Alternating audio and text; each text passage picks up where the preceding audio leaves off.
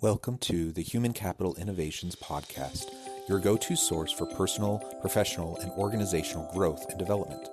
We hope you tune in often for all things people management, organizational development and change, organizational leadership, and social impact related.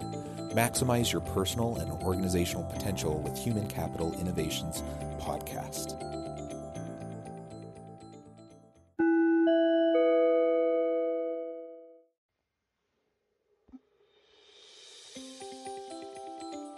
Welcome to the Human Capital Innovations Podcast. In this HCI podcast episode, I talk with Matt Cohen about what makes a great startup leader and how founders can best grow their teams.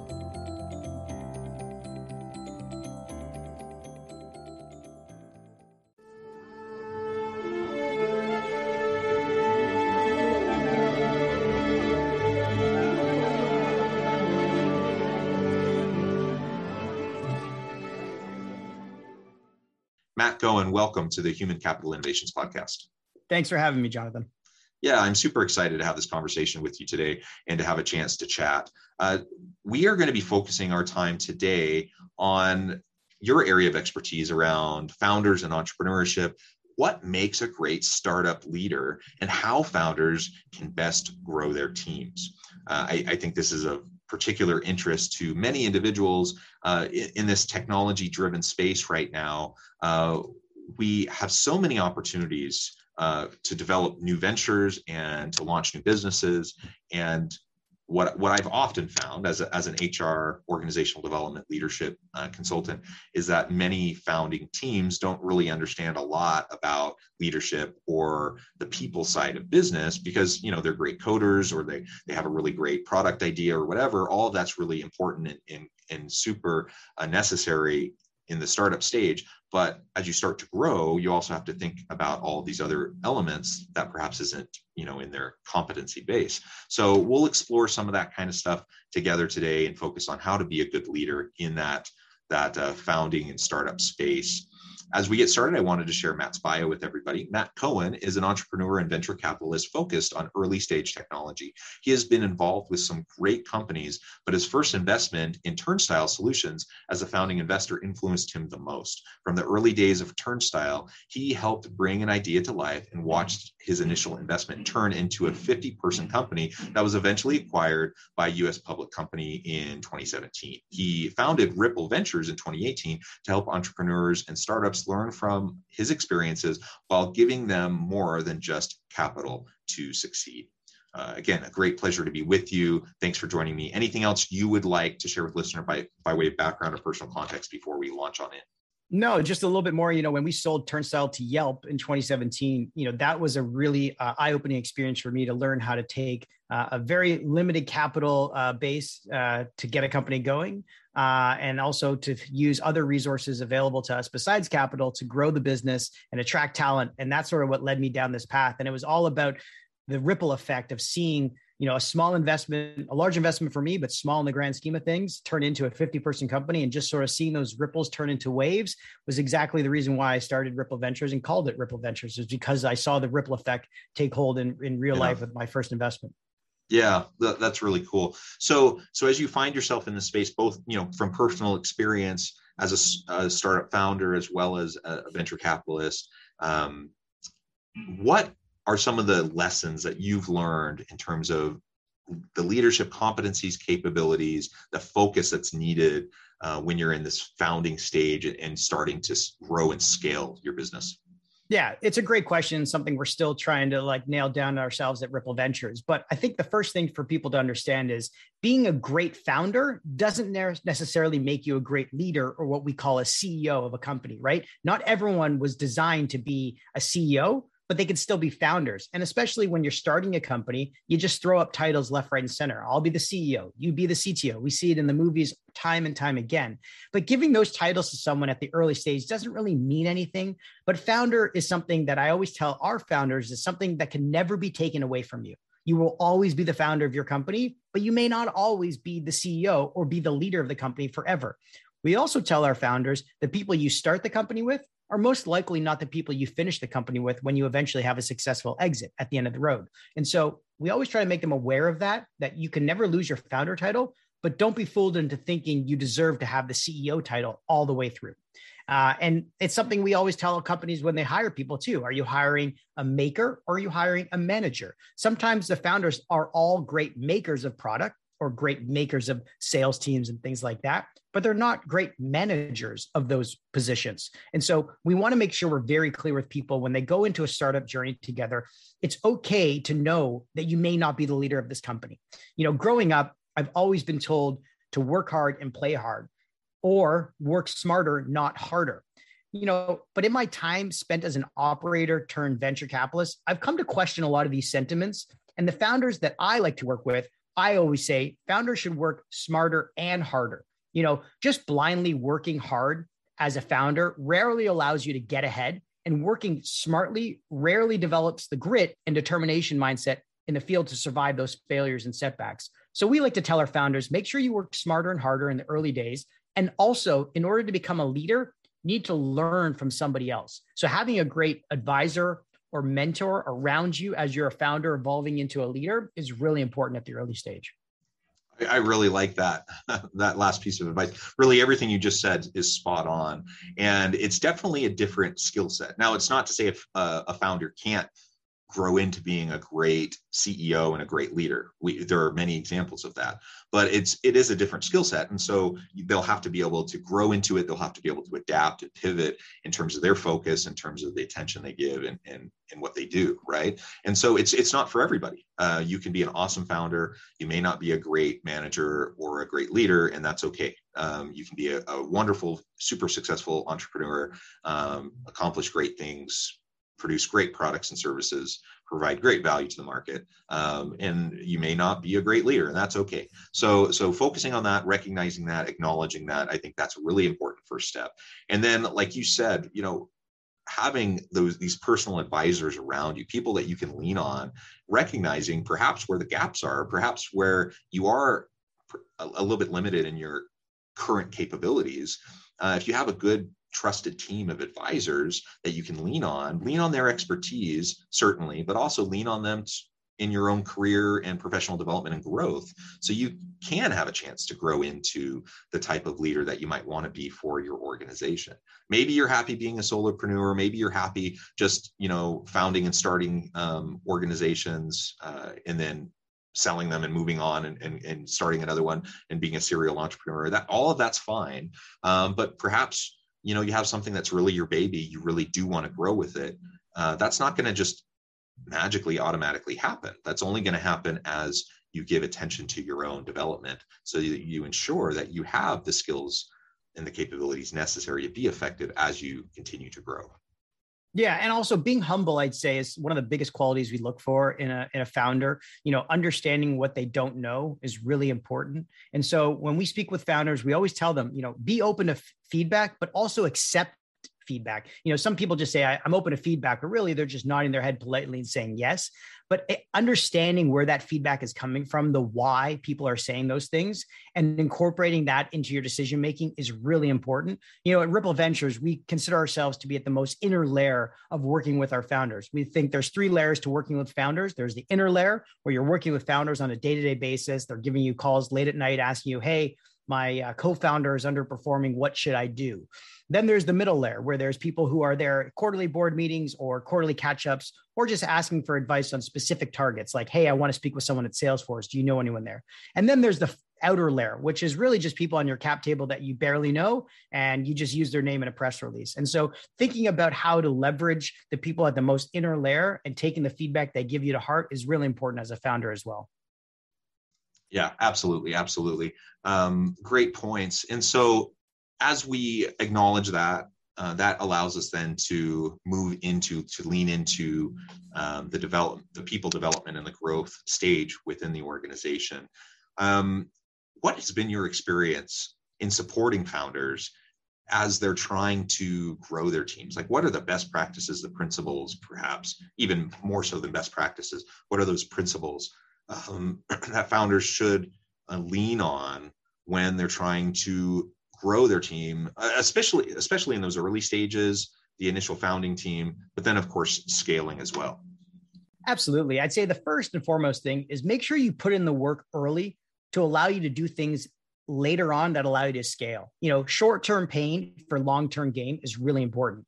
And what I mean by that is pretend like you are a 50 person company only when you're a five person company. You know, allow yourselves to build the infrastructure around you so that when you get to that point, it makes it a lot easier. It's always harder to go back in time. So do it at the time when you're not actually ready for that scale earlier on. So maybe having hr policies in place or having you know um, weekly meetings that are scheduled for people that you already are talking to on a day-to-day basis. But having that structure allows other people to just jump in with both feet very quickly.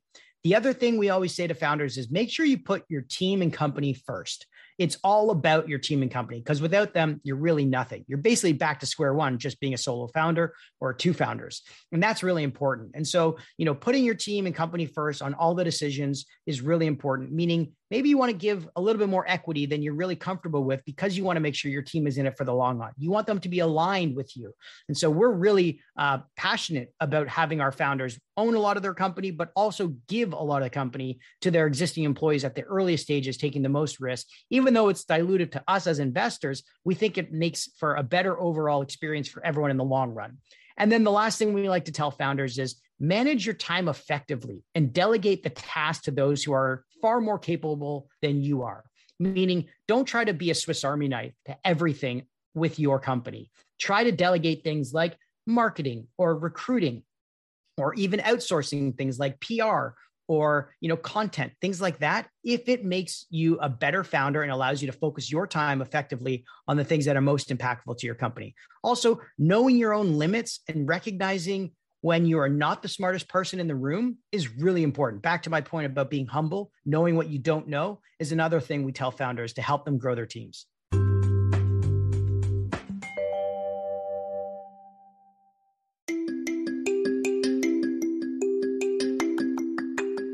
I'm excited to announce the publication of my new book from HCI Press, Bluer Than Indigo Leadership The Journey of Becoming a Truly Remarkable Leader. Early in my adult life, I learned about an Asian proverb that translates as bluer than indigo. If you think about the color indigo, it is a brilliant, deep, and vibrant blue. What some would call the bluest of blues. To have something that is bluer than indigo is rare and truly remarkable. Contrary to popular myth, there is no one size fits all or cookie cutter approach to effective leadership.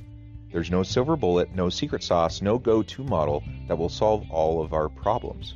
The truth is, great leaders have all had their unique strengths and flaws, and have all had to discover and then pave their own distinctive path in their life's journey to fulfill their leadership potential. Bluer Than Indigo Leadership will help you discover your own path and explore those ordinary, everyday actions that will help you respond to an uncertain future and produce extraordinary results for individuals, teams, and organizations.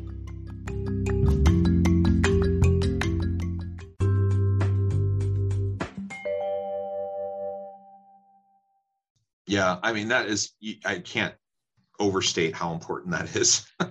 that that uh, intellectual humility uh, is so vital, and it, it, can be a hard thing because you know there, there there definitely is a certain amount of you know drive and ego that that's important you know for entrepreneurs and in a startup phase. Um, but you have to be able to balance that uh, willing you know to to to risk to take on so much risk because you believe so much in your idea. There's a certain amount of hubris to that right? But but uh, having that but coupling it and balancing it with some intellectual humility and just recognizing you do not need to be the expert on your team. You you can't be the expert on everything. You have your area that you're focusing on and if you're truly going to leverage the capacities of people around you you know form a great founding team get people with different skill sets lean on their expertise and then facilitate you know the the, the dialogue that needs to happen so you can create together um, and and certainly don't micromanage. And if, if you can start to do that and and you know that requires developing trust letting go of some control um, you know allowing other people empowering other people to make decisions and follow through on those decisions while of course holding everyone accountable.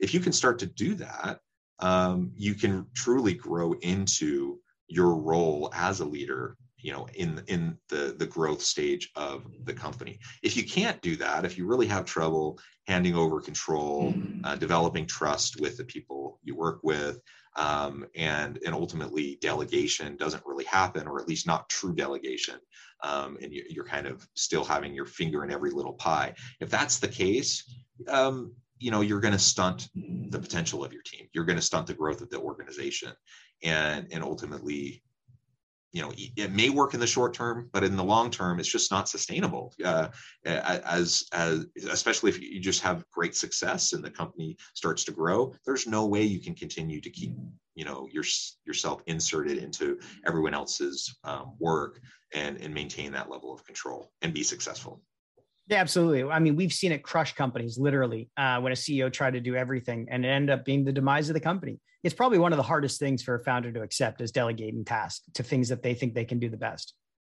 Absolutely. So these are all great uh, comments, great uh, insights and tips uh, in the work that you do with with the startups and the, the founders that you work with. Uh, any other general kind of leadership approaches that you would take, uh, particularly as it relates to uh, perhaps the structure, the organizational design of uh, of this founding team and the organization as it starts to grow. Yeah, I think, like I said earlier, giving out senior titles too early could also be a huge detriment to a company's success. It seems like it's very, you know, minor, but really it can end up becoming a huge thorn in your side because when you give out that VP title or that head of title, and all of a sudden that person doesn't perform to the level at which you want them to, it's really hard to be like, well, I'm already at the head of something. Are you going to hire someone who's more senior than me? What's their title going to be? Because anything less than that, I feel like I'm going to get a demotion. And so making sure you don't give titles away too early in the company's journey, even if you want to make sure that externally the customers feel like they're talking with the most senior person, that's different than internally. And so we really advise founders to think hard about what kind of um, precedent they're setting for their uh, employees and also for future employees when they give away such you know egregious titles like VP of something that really should not be given at the very early stage of a company. We've seen it happen too many times.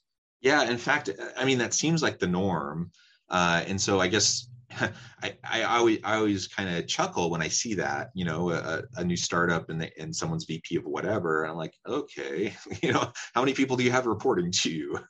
Um, yeah. you know what what are you actually managing and leading? Um, and so yeah I, I'm not sure how many people really even buy those titles in the first place. And do they really so do, do they serve the purpose of of what titles usually serve in terms of potential progression and those sorts of things uh, and and is that risk uh, do, are the or the benefits the limited benefits as i perceive them are, are, they worth the risks involved with you know giving someone that title too early and then having the types of issues arise like you described? I i don't think so. I, I think that is is just making a mess that's unnecessary. Um, and and to your point perhaps you know you're, you're trying to attract um, people on your founding team. Perhaps the title is you know some part of that um, that that attraction uh, but it, just have honest conversations about it and help help them understand why perhaps a, a, title like that isn't the best idea and instead focus on things like equity other things that can ultimately be more valuable uh, to them anyways and demonstrate you know the uh, the value that they're adding as part of the founding team it's an ego boost really for people's linkedin profiles to be honest with you. Uh, a lot of people can't show their compensation on linkedin or don't feel comfortable but they do feel comfortable showing a big splashy title uh, to their friends and family maybe and that's what helps them feel okay with uh, giving it out. But i remember when i worked at the bank uh, at rbc working on wall street before i started you know ripple ventures um, we had titles like vice president and director and all these titles for you know newer employees and even my parents were like, wow, you're already vice president. That's pretty young to be vice president of the bank. and I realized, you know, it was just titles they gave out to people to make them feel like they were being adequately compensated with a title when they weren't being compensated financially uh, on the other side. So I learned early on in my career that titles really are meaningless in the grand scheme of things.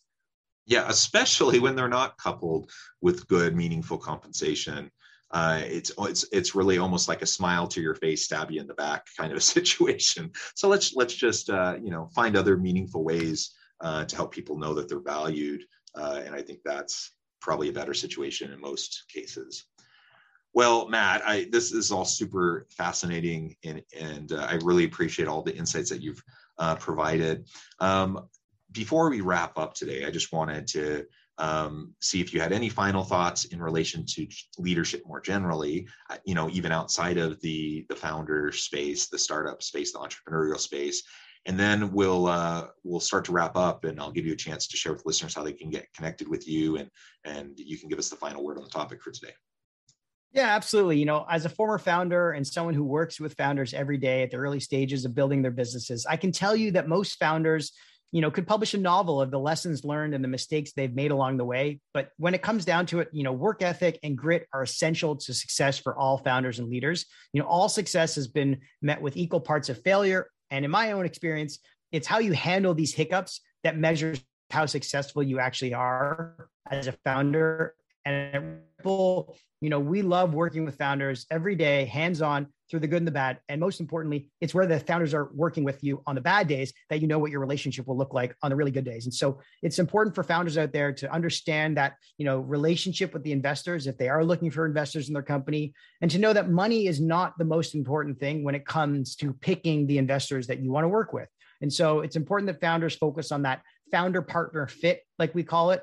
Uh, and they should look for investors that they can work with, you know, as an extension of their management team that can v- provide them value and experience and connections and are also in alignment with their company's value and core beliefs. So those are some of the things I really want listeners to think about when they're choosing uh, investors or partners to work with.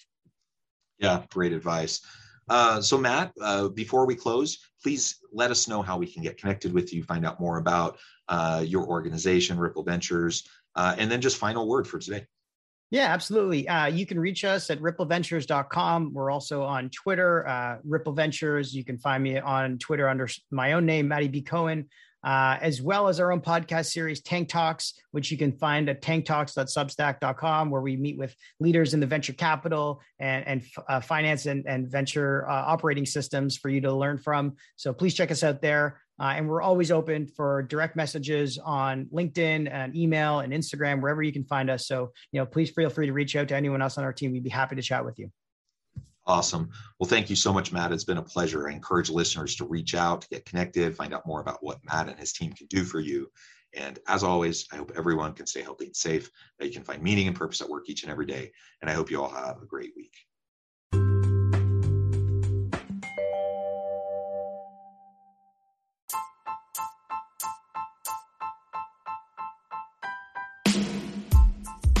The alchemy of truly remarkable leadership. Ordinary, everyday actions that produce extraordinary results. Consider how the nature of work has shifted over the past 50 years. With increased globalization, rapid technological advancement, and the shift in economic composition, the average job of today looks very different than the average job of 50 years ago. What will the jobs and organizations of tomorrow look like? Moreover, what does this all mean for organizational leaders?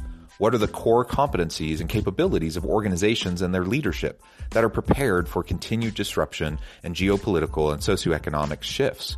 Regardless of what the future holds, increasingly, leaders need to be socially minded, data driven, decisive, champions of talent, and disruptors of the traditional notions of leadership, teams, organizations, and work. The alchemy of truly remarkable leadership will help you to explore your own leadership competencies and capabilities and consider ways to apply and implement them into your workplace and personal life.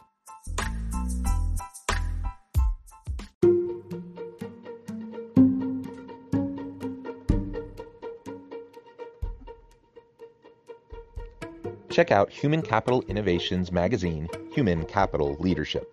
Human Capital Leadership is a free, interactive e magazine with the mission to help individuals, leaders, and organizations find innovative approaches to maximize their human capital potential. We publish issues quarterly in August, November, February, and May. Take a look at the latest issue and let us know what you think.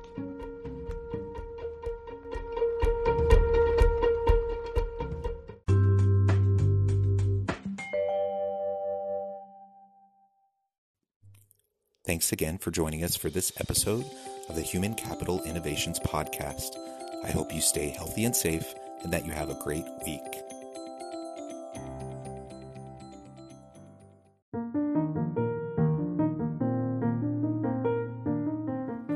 Check out our new weekly LinkedIn newsletter, Alchemizing Human Capital, exploring industry trends via original research and interviews with executives and thought leaders from across the globe.